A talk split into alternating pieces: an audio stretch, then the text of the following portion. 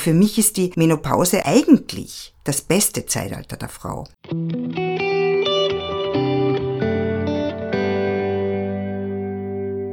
Kreologen Dialog, der Podcast mit Sarah Iris Mang im Gespräch mit inspirierenden Gästen.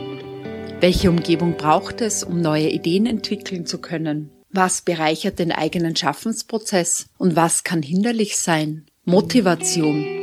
Wie gelingt es dran zu bleiben? Lasst uns gemeinsam in die Welt des heutigen Gasts eintauchen.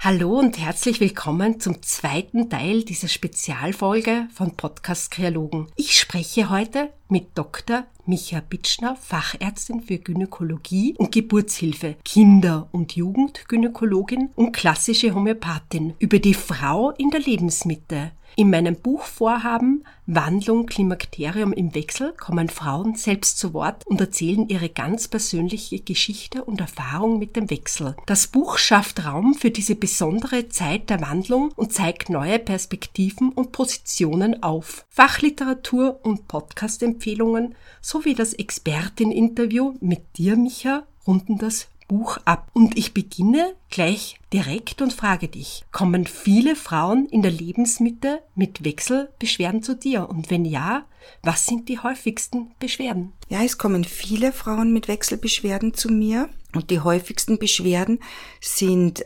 starkes Schwitzen durch das nächtliche Schwitzen oder die die Hitzeattacken aufwachen, dann schwer wieder einschlafen, dann kommt innere Unruhe dazu, manchmal durch die Schlaflosigkeit und dieses, ähm, diese auch Ängstlichkeit diesen um Zuständen gegenüber ähm, kann das hingehen bis zu Depressionen und auch hin bis zu schwersten Depressionen.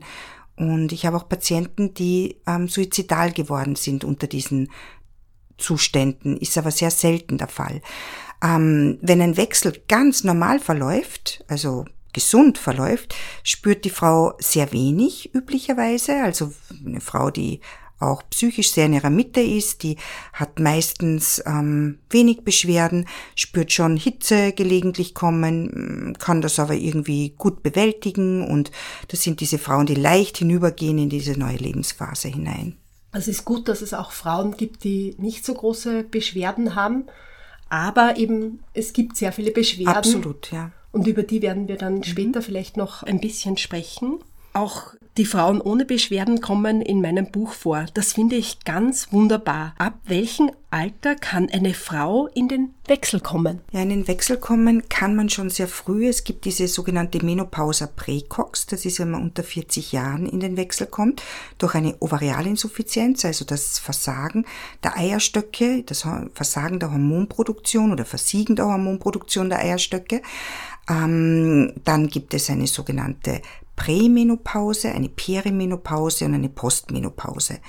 Und ähm, die übliche Perimenopause kann beginnen so zwischen 45, 47 bis dann zum Eintritt der Menopause. Die Menopause ist definiert mit der letzten Blutung und wirklich im Wechsel, wie wir umgangssprachlich sagen, ist man dann, wenn man ein Jahr nicht mehr geblutet hat. Und das, das Durchschnittsalter in Österreich liegt, glaube ich, bei 51, 52 Jahren. Also alles, was sich abspielt zwischen 47 und 55, 56, 57 Jahren, ist eigentlich ganz normale Wechselzeit. Aber das häufigste ist tatsächlich so um die 50 herum. Man kann sich oft so ein bisschen orientieren daran, wie es bei der eigenen Mutter war. Also meistens kommen Töchter ungefähr im selben Alter in den Wechsel, wie es die Mütter waren. Das ist interessant. Dafür müsste man auch mit den Müttern darüber sprechen. Unbedingt, ja, genau. Und ich erlebe das so als eine neue Zeit, weil ich finde, es wird sehr viel über den Wechsel gesprochen, auch in der Öffentlichkeit in der Zwischenzeit. Es gibt viele wunderbare Bücher, auf die kommen wir später dann zurück. Erlebst du das auch so? Ja, über den Wechsel wird viel gesprochen und das ist auch gut so. Aber es wird ähm, zunehmend für mich mit einer bedenklichen Konnotation jetzt wieder drüber gesprochen. Es gibt jetzt wieder Publikationen, vor allem aus Amerika kommen, dabei setzen sich da auch ein paar deutsche Gynäkologinnen drauf.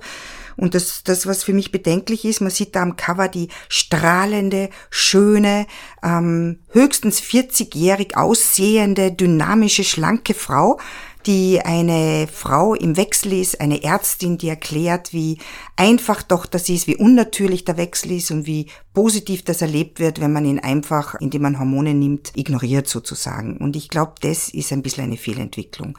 Weil wenn man den Wechsel nicht mit 50 oder dann, wenn er kommt, durchmacht, schiebe ich es vielleicht mit den Hormonen ein paar Jahre in die Zukunft, aber spätestens, wenn ich damit aufhören muss und ewig sollte man sie ja wirklich nicht nehmen, dann kommen die Symptome ja trotzdem. Du erwähnst da so einen wichtigen Punkt, nämlich das Äußere, weil du sagst eben, die Frau schaut dann aus auf dem Cover wie eine 40-jährige, manchmal sogar jünger. Mhm. Und das ist, glaube ich, ein großes Problem unserer Zeit, dass aber auch junge Mädchen schon erfahren, dieser Druck, einem Bild zu entsprechen, einem Ideal, das es ja so eigentlich nicht gibt. Ja, genau. Die Gesellschaft, und das halte ich für das ganz große Problem, suggeriert einer Frau, dass sie wirklich diese ewig junge, hübsche, dynamische, tolle, erotische Person zu sein hat. Und das ist so nicht. Ja, das sind alles im Leben Aufs und Abs und, und manchmal erlebt man das so und sich selber so und dann eben weniger und dann wieder mehr. Aber mit dem Wechsel hat das gar nichts zu tun, weil diese Frauen, die gut in den Wechsel hinübergleiten, die empfinden sich als schön, als erotisch und mitten im Leben stehend und wahrscheinlich sogar noch präsenter als die Jahre vorher, weil einfach viel Anstrengung wegfällt.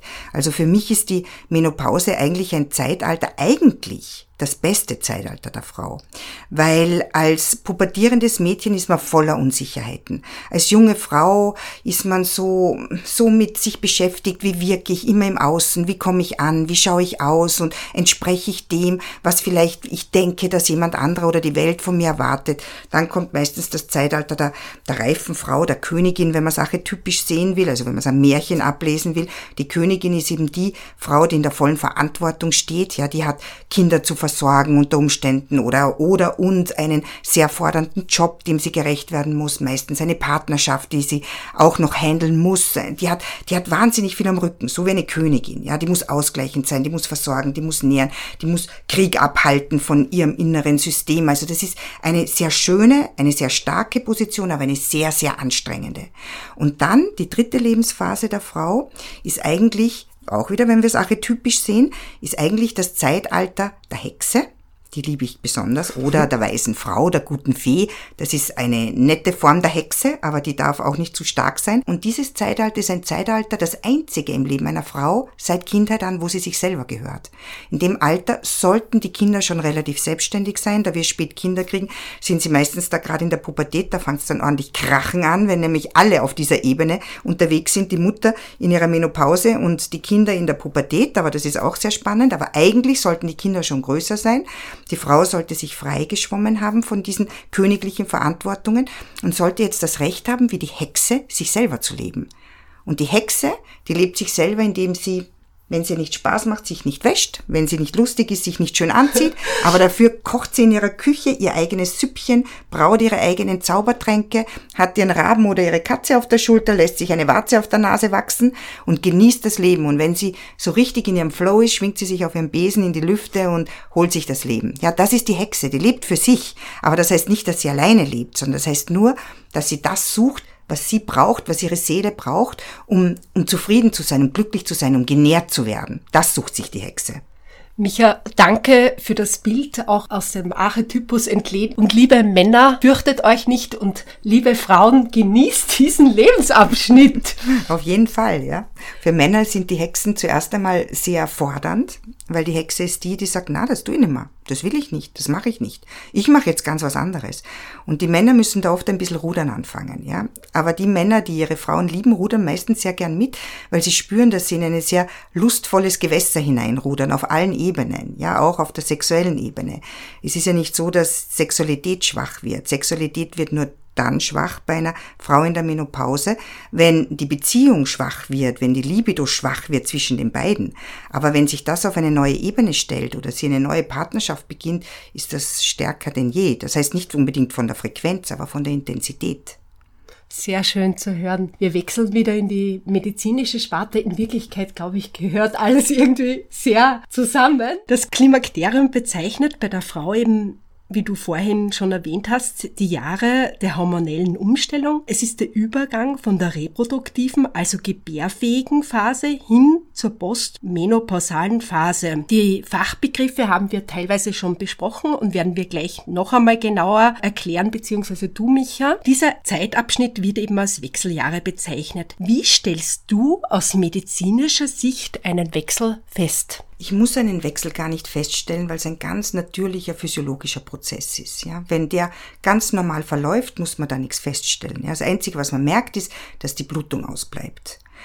Ähm, man kann, wenn eine Frau, viele Frauen möchten gerne einen Hormonstatus haben, weil wo es wichtig wird, ist, was Verhütung angeht, weil man wirklich erst, wenn man im Wechsel ist, also in der Menopause ist, die abgeschlossen ist, aufhören kann zu verhüten, sonst kann natürlich immer wieder mal sich eine Eizelle auf den Weg machen und eine ungewünschte späte Schwangerschaft, die oft mit erheblichen psychischen Problemen dann auch verbunden ist, wie man damit umgeht, entstehen. Und das will man nicht. Und wenn man das sicher wissen will, dann kann man einen Hormonstatus machen, wo man das follikelstimulierende Hormon und das Östrogen, das E2 und das FSH bestimmt.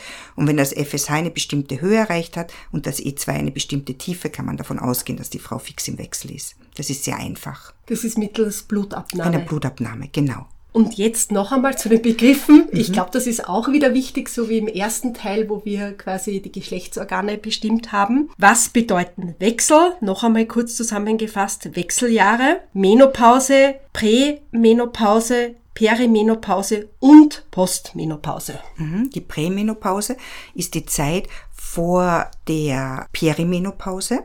Die Peri heißt lateinisch umherum, also um den Zeitpunkt der letzten Blutung herum. Das ist die Perimenopause. Ja, das ist das Erlöschen der Eierstockfunktion ähm, bis hin, wo man wirklich die Eierstockfunktion ganz erloschen ist. Dann ist man in der Menopause und das definieren wir eben als ein Jahr, die Postmenopause, ein Jahr nach der letzten Blutung. Und die Prämenopause ist, wenn diese Hormonumstellung langsam beginnt. Da kann es sein, dass die Blutung ein bisschen unregelmäßig wird, dass sie mal stärker ist, mal schwächer ist. Dass, also, aber sie kommt noch ziemlich regelmäßig. Also sie ist noch da. Und damit ist die Ovarialfunktion auch noch gegeben, aber es sind nicht mehr so regelmäßige Eisprünge, die werden langsam weniger. Das wäre dann die, das Vorstadium, die Prämenopause. Und dann, wenn der Zyklus ganz abgeschlossen ist, ist man in der Postmenopause ist man dann, wenn man ein Jahr nicht mehr geblutet hat. Ja, und damit ist auch wirklich die Ovarialfunktion erloschen. Mhm. Danke noch einmal für die Informationen. Gerne. Ja, im Moment, du hast es auch vorhin schon ein bisschen anklingen lassen, wird sehr viel über die Hormonersatztherapie gesprochen. Im deutschsprachigen Raum hat sicher auch der Bestseller Women on Fire von Dr. Sheila Delis dazu beigetragen, das Thema neu zu bewerten. Was ist eine Hormonersatztherapie und was ist jetzt anders als bei früheren Hormonersatztherapien? Oder gibt es einen Unterschied? Ja, also ich bin kein Spezialist für ähm, weibliche Endokrinologie. Da gibt es sicher wesentlich berufenere darüber zu sprechen. Aber im Prinzip ist es so, dass ich versuche, ähm, dem Körper eine noch bestehende Ovarialfunktion vorzutäuschen. Das heißt, ich substituiere diese Hormone, die der Körper nicht mehr selber erzeugen kann. Wenn eine Frau keine Gebärmutter mehr hat oder eine Hormonspirale liegen hat, kann ich das mit reinen Östrogensubstitution machen, weil die Gefahr, wenn ich keine Gestagene dazugebe und die Frau wäre nicht in der Gebärmutter geschützt, durch eine Hormonspirale oder indem die Gebärmutter schon weg ist aus irgendeinem Grund, dann könnte sich dort die Schleimhaut aufbauen, aufbauen, aufbauen, könnte sie unliebsamen Blutungen und im schlimmsten Fall zu einer Veränderung, zu einem Karzinom führen. Das heißt, ich muss die Gebärmutter immer mitschützen und das mache ich durch den Progesteronanteil, durch den Gestagenanteil. Also wenn eine Frau keine Hormonspirale hat und eine Gebärmutter hat, dann muss ich ja entweder eine Hormonspirale dazulegen und gebe Östrogene in Form von einem Hautpatch, also einem Pflaster, oder ich gebe ja Östrogene in Form von Tabletten oder Salben oder Sprays, die ich einreibe in die Haut, weil über die Haut das alles gut aufgenommen wird oder auch vaginal.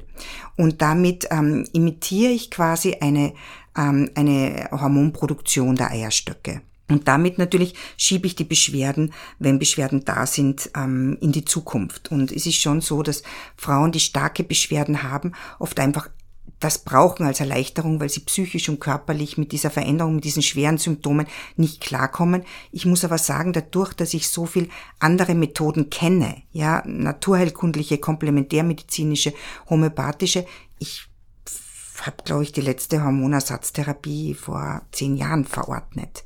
Also ich kann das eigentlich alles mit natürlichen Sachen machen. Aber dazu muss man halt die Ausbildung haben und diese Ebene kennen. Und das ist jetzt nicht die Kernaufgabe eines Gynäkologen, das können zu müssen. Könntest du da ein paar alternative Ansätze für die HörerInnen erwähnen? Ja, es gibt sehr viel pflanzliche Mittel. Es gibt auch untersuchte pflanzliche Mittel. Das Zimizifuga zum Beispiel ist eins davon, das hilft. Das ist jetzt nicht mein direkter Ansatz, aber es gibt pflanzliche, auf pflanzlicher Ebene zum Beispiel auch äh, Mönchspfefferpräparate, die gut helfen können. Es gibt so viel, es ist jetzt schwer, das rauszusuchen, weil ich es wirklich eher versuche, ein bisschen individuell an der Patientin festzumachen, was ich ihr empfehle. Was man aber immer einmal probieren kann, das ist ein Medikament namens Femalen. Das ist eine Pflanze, die da verwendet wird. Ähm, und das zum Beispiel zusammen mit einem Zimizifuga-Präparat. Und man merkt dann schon nach ein, zwei Wochen deutliche Erleichterungen, wenn das funktioniert. Ich empfehle durchaus auch, es mit TCM, wenn das einer Frau sympathischer ist, zu kombinieren. Da bin ich aber keine Fachfrau dafür. Ich sehe aber, dass die Patientinnen, die sich von erfahrenen TCM-Ärztinnen behandeln lassen, sehr, sehr gute Erfolge damit haben, wenn sie die Medikamente auch im Magen und so gut vertragen. Es hilft auch Akupunktur oft sehr. Es hilft auch die ayurvedische Medizin sehr. Es hilft auch oft Coaching und Psychotherapie sehr. Aber man muss eben genau schauen, da, da kommt wieder das Individualisieren hinein. Ja, man kann over the counter in der Apotheke einfach Dinge probieren und wenn die wirken, ist wunderbar. Wenn nicht, muss man ein bisschen tiefer forschen. Aber es geht eigentlich alles ohne Hormone, meiner Meinung nach. Fast alles ohne Hormone. Michael, ich finde wieder sehr, sehr spannend, so wie im ersten Teil des Podcasts, dass du so einen äh, wirklich breit gefassten Zugang hast auf unterschiedlichen Levels quasi das Thema angehst und nicht nur das als medizinisches Problem definierst. Es ist ein, es ist ein ganzheitliches Problem. Ja, es betrifft die Frau in ihrem ganzen Sein, wenn das da ist. Und was auch wichtig ist, es ist so, den Frauen wird immer suggeriert, mit der Menopause vertrocknen sie. Ja, man vertrocknet. Ja, alles wird trocken. Die Scheide wird trocken und man mag keinen Sex mehr. Die Libido wird trocken. Die Augen werden trocken und der Mund wird trocken und die Haut wird trocken. Das stimmt, der Östrogenen Zug äh, macht die Schleimhäute trocken, aber man muss den Frauen auch sagen, dass das nur Passagier ist. Und man kann das alles ersetzen. Ja, es gibt wunderbare Präparate für die Scheide, die einfach das wieder aufpolstern, die Zellen und sie weich und geschmeidig machen, angenehmes Gefühl machen. Es gibt wunderbare Augentropfen, die man in der Phase nehmen kann, Nasentropfen, die man nehmen kann. Es gibt Dinge zum Blutschen, falls das im Mund ein bisschen stärker ist. Es gibt gute Öle für die Haut. Und mit der Menopause per se sind keine Alterungsprozesse im Körper verknüpft. Keine. Also man vertrocknet trocknet nicht und kriegt nicht mehr Falten, weil man in die Menopause kommt. Man kriegt mehr Falten, weil man 52, 53, 54 und 55 ist. Weil die Frauen, die in die Menopause Präcox kommen, also die unter 40 zum Beispiel sind oder knapp über 40 sind, diese Frauen haben optisch keinerlei Alterungsprozesse dadurch, nichts. Und das ist auch später nicht der Fall. Das ist ein natürlicher Alterungsprozess, den Männer, Frauen, Menschen eben haben, um die 50 herum, vorher auch. Wir verändern uns vom Zeitpunkt unserer Zeugung an die ganze Zeit und das ist der Fluss des Lebens. Aber deswegen wird man nicht hässlich, im Gegenteil. Wenn man glücklich ist, wird man noch schöner. da stimme ich dir völlig zu. Jetzt haben wir wieder einmal das Thema Bewertung drinnen, schon das mhm. zweite Mal, vorher das Äußerliche und dann auch wieder die gesellschaftlichen Bewertungen, die mit dem Wechsel einhergehen. Und jetzt möchte ich mir noch einmal anschauen mit dir gemeinsam als Ärztin, wie ist es denn eigentlich mit dem Hormonen im Wechsel. Was verändert sich da genau? Ja, was sich am stärksten verändert, ist tatsächlich, dass die Östrogene wegfallen und die Progesterone stark sinken beginnen. Und Östrogene sind natürlich für viele Funktionen wichtig und vor allem der Körper ist enorm gewohnt daran. Aber wir leben ja auch in einer Phase als Frau vorher schon ohne Östrogene. Das ist die ganze Kindheit durch, bis wir in die Pubertät kommen oder mit sehr wenig Östrogenen wie jetzt auch. Und das ist was, was viele Frauen fürchterlich ärgert, dass man mit der Menopause meistens an bestimmten Zellen ein bisschen Fett und Speck zulegt. Ja, und das ist typischerweise da um den Oberbauch herum, das ist um die Hüfte herum und um die Oberschenkel. Und ähm, da scheint der Körper zu versuchen, ein bisschen zu kompensieren, weil gewisses Fettgewebe auch eine Art Östrogene produzieren kann, ein Art minderwertiges Östrogen. Und drum sammelt man dort. Der Stoffwechsel verändert sich sicher auch stark. Das heißt, die meisten Frauen merken, dass sie, wenn sie so weiter essen, wie sie vorher gegessen haben, stärker zunehmen. Das heißt, man braucht eine andere Art der Ernährung im Wechsel. Man braucht eine andere Art der Bewegung im Wechsel, als man sie vorher gehabt hat. Und man braucht eben auch eine andere Art des Zugangs zum Leben im Wechsel. Das spielt alles zusammen. Und ich arbeite auch mit einer sehr guten Ernährungsberaterin zusammen. Ich habe so ein ganzheitliches Team zusammengestellt um mich. Das sieht man auf meiner Homepage. Und da hat man diese Frauen alle dabei, die das können. Ein super Coach, der diese Themen bewältigen kann. Eine Ernährungsberaterin, die genau weiß, wie es umstellt. Da geht es nicht um Diät. Diät ist oft genau das Falsche. Viele Frauen, die ich zu der Ernährungsberatung schicke, kommen dann zurück und sagen, oh, ich muss viel mehr essen und jetzt nehme ich plötzlich ab und ich habe nie Kohlenhydrate gegessen und am Abend dann nur mehr Salat und jetzt nehme ich ab, obwohl ich am Abend meine Kohlenhydrate sogar essen muss. Es geht da um die Zusammensetzung. Ja, man muss dem Stoffwechsel, der jetzt anders funktioniert, eine andere Art der Ernährung anbieten. Aber da kann die Frau Vierlinger, die das für mich macht, das viel besser erklären, als ich das kann, wie das geht. Und die Bewegung, die es eben auch braucht. Und Frauen empfinden oft am Anfang, wenn die Menopause beginnt, oft so eine Unlust und Müdigkeit. Aber die Unlust und Müdigkeit und diese enormen Hitzewallungen, die in der Nacht einen aufwachen lassen, man kann nicht mehr einschlafen, man ist durchgeschwitzt, man hat Herzklopfen, denen muss man auf den Grund gehen. Das sind nämlich die Symptome, die uns zeigen, was wir jetzt Neues brauchen im Leben. Wenn wir so weiter tun wie bisher, obwohl wir im Wechsel sind, habe ich oft das Gefühl, dann fängt sich das richtig reiben an. Ja, das reibt sich aneinander und dadurch werden die Hitzewallungen so stark. Wenn ich jetzt diese Patientinnen zum Beispiel zum Magister Kremmeier zum Coaching schicke oder mit ihnen selber so ein Gespräch führen kann und das reicht aus, manchmal ist das auch so, dass sie da genauer hinschauen. Ja, ich sage dann oft, man muss sich vorstellen, diese Hitze, diese enorme Hitze, die ist die Hexe. Und jede Frau hat eine Hexe. Und die Hexen sind selten sympathische Erscheinungen. Meine Hexe zum Beispiel ist unglaublich unsympathisch. Also als ich der das erste Mal begegnet bin in seiner Hitzewallung, habe ich mich, habe ich mir nur gedacht, das kann's nicht sein. Das geht leider gar nicht. Die ist unmöglich. Ja, die ist eine Person, die ich unsympathisch finde, die arrogant ist, die ich nicht mag, die nur sich selber legt, die glaubt, sie ist wunderschön und sie ist aber überhaupt nicht schön in Wirklichkeit. Also jemand, den ich wirklich nicht nett finde. Aber mit der Hexe, der man da begegnet, in der Wallung, wenn man hinschaut, statt davor zu fliehen, mit der muss man sich arrangieren. Weil die ist die Kraft. Wenn man sich anschaut, was für eine Kraft eine Wallung hat, eine Hitzewallung hat, dann weiß man, wie viel Energie man hat im Wechsel. Und jetzt muss ich diese Energie nur nehmen und richtig kanalisieren. Ich muss meine Flügel ausbreiten und fliegen beginnen. Mit dieser Hitze. Und dann kommt die ganze Lebenslust. Wenn man das findet, ja, was man eigentlich immer tun wollte, aber nie tun konnte und sich jetzt aber verwirklichen kann und möchte. Wenn man da auf sein, in seinem Lebensfluss in die Witte geht und sich von dieser Kraft dieses Flusses tragen lässt, dann kommt man in ein ganz ein neues Wohlbefinden und eine Unabhängigkeit und ein Glücksgefühl, das man wahrscheinlich vorher so selten gekannt hat im Leben. Liebe Hörerinnen und Hörer da draußen, ich finde das gerade ganz eine tolle Ausführung. Natürlich, wer das nicht so positiv noch für sich erleben kann, Micha hat erwähnt, es gibt unglaublich viele Expertinnen, man kann das sehr vielschichtig angehen, aber ich bin gerade sehr, sehr dankbar um deine positiven Ausführungen. Und auch, was ich oft den Eindruck habe, dass wir das wirklich verloren haben, dass das Leben einfach ein natürlicher Prozess der permanenten Wandlung ist. Genau. Was empfiehlst du Frauen? Wir haben jetzt schon einiges besprochen, im Wechsel vor allem in Bezug auf die körperlichen Veränderungen.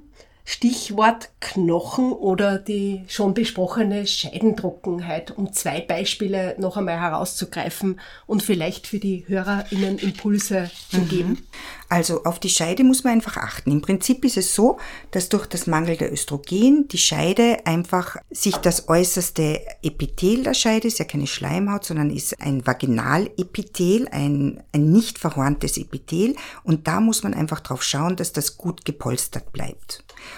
Und so wie man sich halt auch, wenn man älter wird, eine Hautcreme, die einem Tag zulegt und eine Augencreme zulegt, so braucht halt auch die Scheide eine regelmäßige Pflege. Das, was bei vielen Frauen sehr gut funktioniert, ist super, super simpel. Das ist nämlich einfach Olivenöl. Dass man einfach Olivenöl oder Kokosöl wie zum Essen, da sind keinerlei Schadstoffe drinnen, also das Speiseöle verwenden, hochwertige. Die kann man sich mit so kleinen Spritzen, einfach so 5 äh, Milliliter Spritzen, 10 Milliliter Spritzen aufziehen und am Abend einfach in die Scheide hinein reinspritzen und dann ein großes Tampon drauf tun und das über Nacht drinnen lassen und halt vielleicht ein dunkles Handtuch ins Bett legen, weil wenn das Öl raustropft, das will man nicht auf der Matratze haben, ja. Aber das ist etwas, was der Scheide wahnsinnig gut tut. Was man auch machen kann, ist einfach, das sollte man überhaupt bei Kindern beginnen und jede Frau machen. Die richtige Reinigung der Vulva ist ganz wichtig, dass man nicht Keime einschleppt, weil natürlich ohne die Östrogene auch die natürliche Abwehr der Scheide weg ist, so wie beim Mädchen, beim Kind, beim Kleinen. Und wenn die Abwehrzellen nicht stark da sind, können sich natürlich leicht Keime ausbreiten. Das heißt, es kann ein bisschen zu einem Geruch kommen, wenn sich mehr Gardnerella ausbreitet. Es kann vermehrt zu Blasenentzündungen kommen, weil die Keime durch die kurze Harnröhre der Frau leicht in die Blase aufsteigen können. Und da sollte man eben schon darauf achten, dass die Scheide immer in einem guten Zustand sozusagen ist, gut gepflegt ist.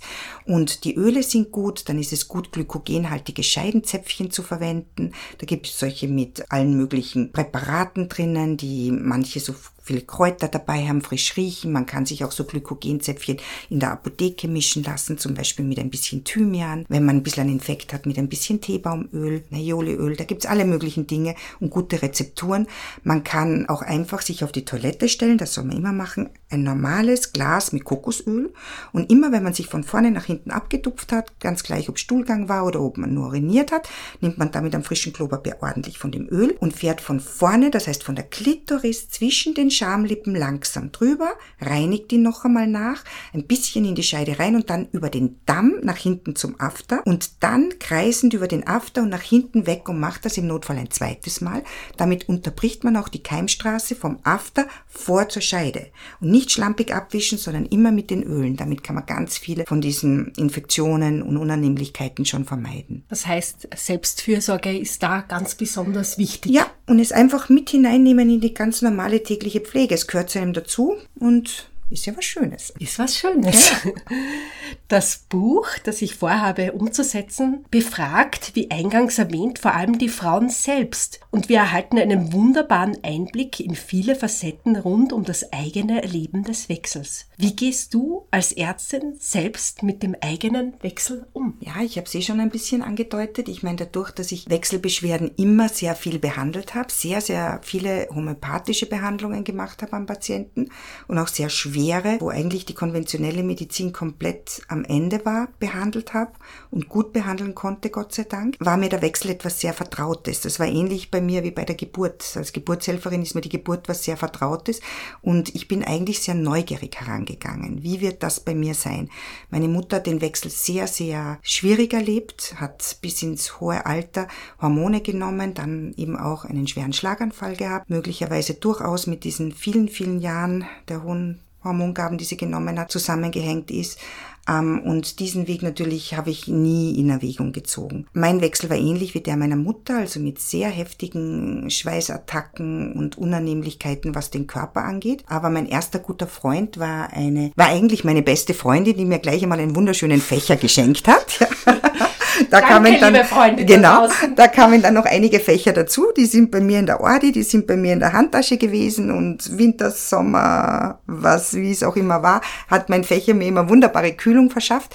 Und das zweite war einfach lustig damit umgehen. Ja, ich meine, wenn man da so hm, ein, ein junges Paar vor sich sitzen hat, das schwanger ist und ich werde auf einmal ganz rot im Gesicht und mir wird heiß, dann nehme ich meinen Fächer und dann habe ich mich abgefächelt und habe gesagt, ja, wir sind in verschiedenen Lebensphasen. Sie bekommen ein Kind und ich komme in die Menopause. Und beides ist toll, ja. Also einfach sehr proaktiv damit umzugehen, ist sicher was Wichtiges. Oder eine sehr süße Geschichte ist eben, meine Kinder, meine Söhne waren, waren genau in der Pubertät, als ich in den Wechsel gekommen bin und ich war natürlich reizbar reizbar und die waren reizbar und irgendwann hat's mir gereicht, mir gedacht, so geht's nicht. Dann habe ich meine Jungs herzitiert und gesagt, Jungs, ich muss mit euch sprechen, setzt euch. Ja, gesagt, Ihr seid in der Pubertät. Ja, wir sind in der Pubertät, aber ich bin im Wechsel. Oh, was ist der Wechsel? Dann habe ich ihnen erklärt, was der Wechsel ist. gesagt, es ist genau die gleiche Veränderung, die ihr jetzt durchmacht. Ja, ihr findet mich blöd, ich finde euch blöd, ich ärgere euch, ihr ärgert mich. Wir halten uns ganz schlecht aus, obwohl wir uns unendlich lieben. Aber im Grunde genommen hassen wir uns im nächsten Moment wieder, aber ich sage euch was, eine Frau im Wechsel ist so viel gefährlicher als ein Bub in der, in der Pubertät. Also nehmt euch in Acht. Und dann haben sie mich beide ganz groß angeschaut und dann waren sie wesentlich respektvoller mit mir. Und dann ist mein Kleiner immer hergekommen und hat gesagt, damals war er so 13, 14 Jahre alt, gesagt, Mom, komm, setz dich zu mir aufs Sofa sie mir gesagt, Mom, wie geht's dir mit deiner Menopause? dann habe ich ihm ein bisschen erzählt, dann habe ich gesagt, wie geht's denn dir mit deiner Pubertät? Und dann hat er mir auch erzählt. Und so war das Ganze vollkommen aufgelöst und irrsinnig süß und ein gegenseitiges Wahrnehmen, dass das eben da ist und ganz normal ist. Also, liebe HörerInnen und auch Männer und Frauen, redet darüber. Es lohnt sich und es verändert Absolut. sich dann was. Absolut. Es gibt zahlreiche wunderbare Bücher zum Thema und super Podcasts. Sie kommen dann alle in meinem Buch auch vor zum Thema Wechseljahre. Und es wird jetzt, eh wie vorhin schon erwähnt, viel darüber in der Öffentlichkeit gesprochen. Mich würde interessieren, ob du einen Wandel in Bezug auf das Thema Wechseljahre in deiner Praxis wahrnimmst. Wir haben vorhin ja auch schon gesprochen eingangs, dass viele Frauen kommen mit und ohne Beschwerden. Aber nimmst du so einen Wandel wahr in Bezug, wie darüber gesprochen wird? Genau das wollte ich eigentlich wissen. Das kann man so nicht über einen Kamm scheren. Also was ich in den letzten zwei Jahren vermehrt wieder merke, was die Jahre vorher nicht so war. Die Jahre vorher waren die Frauen oft sehr interessiert, was kann man nicht hormonelles tun, wie kann man nicht hormonell damit umgehen, Erklärungen haben, was passiert da, was ist, womit muss ich rechnen, wie komme ich durch diese schwierige Zeit gut durch, ja. Jetzt ist wieder verstärkt Frauen, die wahnsinnige Angst davor haben. Und ich glaube, das hängt sehr viel mit dieser Literatur zusammen, die im Moment wieder sehr pro Hormone geht. Und ich meine, man kann nur Hormone anpreisen, wenn man sagt, es ist ganz schlecht, wenn man keine Hormone nimmt, ja. Das heißt, sie haben Angst davor und sagen, ja, aber das muss man doch und man wird sonst zu alt und man verfällt, also viel wieder dieses, ich muss doch so jung sein, ich muss doch so dynamisch sein. Und das ist dann oft schwer, sie da rauszuholen und ihnen glaubwürdig zu erklären, man wird nicht jünger, weil man eine Hormonersatztherapie nimmt. Absolut nicht. Man muss anders auf seine Knochen schauen und die Knochengesundheit, das ist ganz wichtig. Man muss die regelmäßig kontrollieren. Man muss eine andere Art der Ernährung machen. Man muss eine spezielle Art des Sports machen. Knochen bauen sich da nicht ab, wo sie belastet werden. Und ich habe da letztens eine Studie gelesen, die gezeigt hat, dass früher hat es immer nur geheißen Belastungssport, sowas wie Joggen und so Dinge. Nein, man weiß jetzt, dass Knochen sich dann am schlechtesten abbauen, wenn ein Zug am Knochen ist. Und wo ist der stärkste Zug am Knochen, wo am Knochen gedreht wird von den Muskeln? Das ist beim Yoga. Beim Yoga in diesen vielen Drehbewegungen drinnen, ja. Da hat man, und Yoga ist etwas ganz Tolles im Wechsel. Man kann in jedem Alter damit anfangen und es auf jedem Niveau erlernen und durchführen, nur halt immer mit jemandem, der es kann, einem guten Trainer, dass man sich nicht verletzt. Man kann sich auch im Yoga ordentlich verletzen, also Vorsicht, nicht selbst zu Hause mit einem YouTube-Video machen. Aber wenn man das so betreibt, kann man gesund werden, die Knochen bleiben gesund, alles ist gut. Östrogen gilt nicht als eine Therapie äh, gegen Osteoporose. Es gilt bis zu einem gewissen Grad als präventiv, aber nicht als Therapie. Wir haben vorhin auch über deine Mutter gesprochen und mich würde jetzt interessieren, wie sind Frauen im 20., 19. Jahrhundert und noch etwas früher mit dem Thema Wechsel umgegangen? Weißt du da was darüber? Ja, ganz schlecht. Das ist eben etwas, daher kommt dieses, darüber redet man nicht, weil ich meine, die Frau im Wechsel war eine Frau, die hat sozusagen nur mehr zum alten Eisen gehört. Ja, eine Frau im Wechsel war auf die Großmutterrolle zurückgestutzt und hat keine andere mehr gehabt. Ja, das war die Matrone vielleicht, ja, aber sie war uninteressant in der Gesellschaft und hat nicht mehr viel zu sagen gehabt, außer intern, auch in der Familie nicht mehr viel zu sagen gehabt. Und das ist schon interessant. Es gibt Kulturen, wo die Frau in dem Moment, wo sie im Wechsel kommt, einen wesentlich höheren Stellenwert hat. Ja, das sind afrikanische Kulturen manche, das sind auch asiatische Kulturen, weil die Frau in dem Moment, wo sie im Wechsel ist, nicht mehr dem Mann sexuell zuwillen sein muss, wenn er will, und wo sie plötzlich zur Beraterin wird, wo sie nicht mehr die ist, die andere bedienen muss, so wie das jetzt die Töchter, vor allem Schwiegertöchter machen müssen in diesen Gesellschaftsformen, sondern sie ist die, die bedient wird. Und diese Frauen haben sehr wenig Wechselbeschwerden. Einfach nur, weil sie einen Gewinn dadurch haben. Aber wenn man keinen Gewinn hat aus der Situation, sondern einen Nachteil, wie es in der westlichen Welt stark war immer und ist, kommen natürlich auch viele Beschwerden. Weil nicht mehr wahrgenommen werden, ist wahrscheinlich das, was am meisten wehtut in der Welt. Jeden Menschen am meisten wehtut. Wenn man unsichtbar gemacht wird. Gemacht und wird und sich selber macht, weil man denkt, das gehört so. Das ist das, was mich immer erschreckt, wenn ich höre von meinen Patientinnen, das ist so furchtbar, plötzlich schaut mir niemand mehr nach, kein Mann schaut mir mehr nach. Wo ich mir immer denke, das gibt's doch nicht. Ich meine, wem schaut man nach? Das ist doch ganz gleich, ob's jung oder alt ist. Nachschauen tut man wem, der in irgendeiner Art sichtbar ist, auffällig ist, ja, der sich präsentiert, der was Buntes an sich hat, der ein breites Lachen hat oder eine laute Stimme oder präsent ist. Und das ist ganz gleich, wie alt dieser Mensch ist, ja. Aber wenn ich selber das Gefühl habe, man schaut mir nicht mehr nach, was heißt das überhaupt? Man schaut mir nicht mehr nach. Von wem will man denn nachgeschaut werden? Da geht's nur darum, wahrgenommen zu werden. Und man muss von unbedeutenden Menschen, glaube ich, nicht wahrgenommen werden. Man muss von den richtigen Menschen wahrgenommen werden. Und dazu muss man präsent sein und hier sein. Das stimmt. Plus glaube ich, dass das wirklich die erste Generation ist, zumindest in meiner Wahrnehmung in unserem Kulturkreis, weil wir jetzt gerade über die anderen auch gesprochen haben. Asien ist ja da auch sehr spannend. In dieser Hinsicht ist dass diese Generation, glaube ich, wirklich sichtbar ist. Also dass es ganz viel starke, sichtbare Frauen gibt, für ja, mein Empfinden. Frauen, die ihr Leben lieben und sich entfalten und sich neu erfinden in dieser Phase und einfach wahrscheinlich glücklicher sind, als sie jemals vorher waren und sich von viel Ballast befreien. Kulturelle Identität und Wechsel ist ein spannendes Thema. Kannst du dazu als Ärztin noch kurz etwas berichten? Ja, das ist ganz, ganz wichtig. Ich arbeite an der Privatklinik Döbling und dort haben wir sehr eine sehr internationale Gruppe an Patienten und keine sehr homogene Gruppe an Patienten. Aber so ist es auch in jeder Ambulanz, in jedem Spital, ja. Und ich glaube, man muss da ganz, ganz sensibel und vorsichtig damit umgehen, wenn man überhaupt gynäkologische Gespräche führt und behandelt damit, wo die Frau, die einem gegenüber sitzt, diesbezüglich steht wer übersetzt. Ja, es kann passieren, dass wenn man in einer Spitalsambulanz sitzt, hat man eine eine türkische Frau vor sich, wo der siebenjährige Sohn oder der zwölfjährige Sohn Blutungsprobleme übersetzen muss und sehr intime Probleme übersetzen muss und das auch oft sehr sehr kompetent macht. Und da weiß man natürlich, in dieser Familie gibt es eine große Offenheit. Da kann man offen reden drüber und kann gut erklären und man muss halt schauen, dass man eine Sprache findet, die dieses Kind dann versteht und auch adäquat übersetzen kann, weil das ist oft die Realität in den Ambulanzen. Nicht bei mir im Privatspital jetzt mehr, aber das war es oft früher. Und bei mir ist es so, dass ich mal ausloten muss. Ja, wenn ich zum Beispiel kindergynäkologisch eine eine Mama mit ihrem dreijährigen Mädchen hat, wo die Mama völlig verzweifelt da sitzt und mir versucht mit tausend Umschreibungen zu erklären, dass das Mädchen sich immer irgendwo reibt und putterrot wird dann im Gesicht und dann entspannt lacht und das geht nicht und ist so furchtbar. Und da kann ich nicht sagen, ja, ihr Mädchen masturbiert. Ja, das geht nicht nicht, weil das einfach von kulturellen Zugang her ein absolutes No-Go ist und entsetzlich ist und falsch verstanden wird und die Eltern Angst haben um das Kind, dass das von anderen Männern falsch verstanden werden könnte.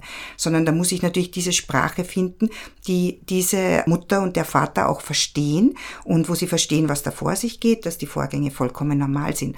Und ich denke, so spielt sich immer ab. Also man muss immer hineinfühlen in in die Kultur. Man muss auch manchmal nachfragen, Menschen, die so eine Zwischenstellung haben, Kolleginnen, die eben zum Beispiel eben auch aus dieser Kultur kommen, aber bei uns arbeiten und fragen, wie ist denn das bei euch? Wie ist das bei euch in diesem Alter? Wie gehen Frauen damit um? Ist das etwas Stigmatisierendes oder kann man offen das ansprechen und da einfach sensibel und vorsichtig damit umgehen? Wie wird das Thema des Klimakteriums innerhalb der Ärztinnenschaft diskutiert? Gibt es da einen einheitlichen Konsens oder wird das eher sehr kontrovers diskutiert. Ich denke, das wird schon sehr kontrovers diskutiert und ich denke, dass jeder genau in den Möglichkeiten, also jetzt unter den Gynäkologen und Gynäkologinnen, das, was am besten kann, das bietet er seinen Patientinnen an. Ja, und das ist halt je nachdem, wo man die meiste Erfahrung hat, wo man am meisten dazu weiß, das bietet man dann einfach seinen Patientinnen an und versucht sie da durchzuführen. Und ich glaube einfach, dass nicht jeder Arzt für jede Patientin richtig ist und nicht jede Patientin für jeden Arzt richtig ist. Und ich glaube, dass sich das über die Jahre auch ein bisschen rauskristallisiert und diese Patientinnen zum Beispiel, die einfach eine Hormonersatztherapie wollen und da nicht drüber reden und diskutieren wollen, weil sie wollen einfach das bleiben, was sie immer waren und das Altern so weit wie möglich hinausschieben, auch wenn es nicht funktioniert, die kommen nicht zu mir. Ja, zu mir kommen sicher vor allem die Patientinnen, die ein starkes Körperbewusstsein haben, ein starkes Gesundheitsbewusstsein haben, die wissen, dass ich auch komplementärmedizinisch arbeite oder vor allem komplementärmedizinisch arbeite und die das Gespräch suchen. Also insofern gibt's da, ich glaube, glaube jetzt nicht böse Diskussionen gegeneinander, sondern eher ein auch miteinander unter den Gynäkologinnen. Was kann man da tun? Ich, bei der Patientin hilft das nicht. Weißt du noch was? Also ich werde da viel gefragt. Aber ich frage auch meine Kolleginnen. Wenn irgendwas gar nicht geht, dann frage ich auch zurück die Endokrinologinnen und Endokrinologen und sage, könntet ihr da helfen? Wie ist das einzuschätzen? Was geht? Also ich glaube eher, es ist ein ganz gutes Miteinander. Aber jeder macht halt das, was er gut kann und mit dem er sich am wohlsten fühlt. Im Podcast Kreologen geht es ja auch um Kommunikation und heute haben wir wunderbar viel erfahren. Und ich möchte möchte, wir gehen langsam dem Ende zu, auch des Podcasts, wobei man weiß, jedem Ende wohnt immer ein Anfang auch inne. Welche Bücher und andere Formate empfiehlst du deinen Patientinnen? Jetzt gibt es auch unsere zwei Podcast-Folgen, die wunderbar anzuhören sind. Aber gibt es da was, was du empfiehlst? Es gibt nicht wirklich, ich, ich bin niemand, der sich da in die Literatur sehr vertieft hat, muss ich ehrlich sagen. Also das, da kann ich nicht viel dazu sagen. Was ich weiß, was ich vor Jahren gelesen habe und was mir sehr viel über Frau sein von Kind an bis ins Alter erklärt hat und offenbar gemacht hat, weil es mit Archetypen arbeitet, die ich sehr spannend finde, das ist das Buch Die Wolfsfrau. Also das muss man eigentlich in jeder Lebensphase lesen. Ich habe das als sehr junge Frau gelesen oder junge Frau gelesen, habe natürlich nur Teile davon verstanden, habe später noch einmal gelesen und, und war wirklich erstaunt, dass ich damals nur so wenig davon verstanden habe. Aber man kann halt immer nur die Seiten zum Klingen bringen, die schon da sind. Ja, und je jünger man ist, umso weniger Seiten hat man auf seinem Instrument. Je älter man wird, jetzt bin ich schon bald 60, umso mehr Seiten hat man auf seinem Instrument und da klingen natürlich dann immer mehr Seiten an. Das ist so schön, dass du das Buch erwähnst, die Wolfsfrau, weil ich schenke das immer meinen lieben Freundinnen und habe es selber quasi wie eine Bibel zur Hand und schon lange nicht mehr gelesen. Mhm. Micha, ich glaube, das werde ich jetzt genau, nach unserem Gespräch wieder machen. Urlaubslektüre. Genau. Zum Schluss, jetzt kommen wir wirklich zum Schluss, bitte ich dich gleich zwei Sätze zu vervollständigen. Das ist ein bisschen ungewohnt, aber beginnen wir mit dem ersten. Der Wechsel bedeutet für mich persönlich. Einen Aufbruch zu neuen Ufern. Und der zweite Satz, auch den bitte vervollständigen. Als Ärztin möchte ich all meinen Patientinnen folgenden stärkenden Impuls zum Thema Wechsel mitgeben und das ist.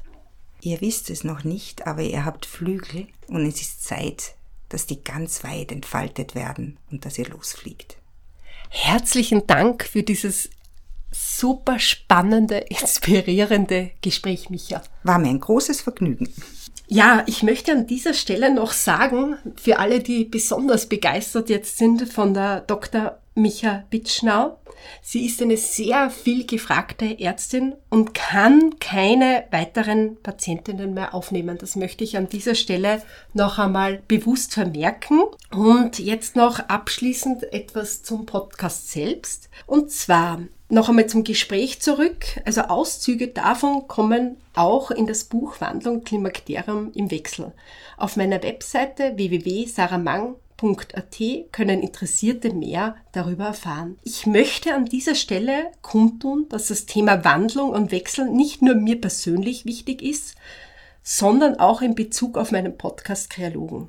Ich werde in Zukunft je nach Ressource und Zeit eine Podcast-Folge veröffentlichen. Das heißt für dich, liebe Hörerin, liebe Hörer, dass nicht immer automatisch am ersten des Monats eine Folge on air geht, sondern dann, wenn es sich bei mir gut ausgeht. Ich lade an dieser Stelle herzlich dazu ein, die über 20 bisherigen Folgen anzuhören oder noch einmal anzuhören, um sich inspirieren zu lassen. Jede einzelne davon ist eine Bereicherung und ein breites fachliches Spektrum wird abgedeckt. Ich liebe dieses Podcast-Format, stelle aber fest, dass ich aus zeitlichen und ressourcetechnischen Gründen, ich brauche zwischen 30 und 40 Stunden pro Folge, mit allem drumherum natürlich, es so nicht mehr weitermachen werde, da ich selbst, vermutlich weil ich im Wechsel in der Wandlung bin, genug Raum und Zeit brauche für meine eigenen zahlreichen Projekte und natürlich auch für meine liebe Familie und Freundinnen. Als Selbstständige berate ich kreative Unternehmen aller Fachsparten zum Thema Social Media Präsenz und Kommunikationsstrategien. Als Künstlerin gestalte ich multisensorische Ausstellungen und referiere an Universitäten und unterschiedlichen Institutionen im Bereich Kunst und Inklusion. Gerne kannst du dir auch das neue Studioformat auf Social Media anschauen, das einen wunderbaren Einblick in die unterschiedlichen Studios und Produktionsstätten gibt, dauert nur circa 60 Sekunden, je nachdem, und ist wirklich spannend. Ich freue mich, wenn du beim nächsten Mal wieder mit dabei bist. Gerne kannst du auf Instagram, Facebook, YouTube und natürlich auf allen Podcast-Plattformen Kreologen liken, weiterempfehlen, mit FreundInnen teilen. Über positive Bewertungen freue ich mich sehr. Danke dafür. Bis zum nächsten Mal.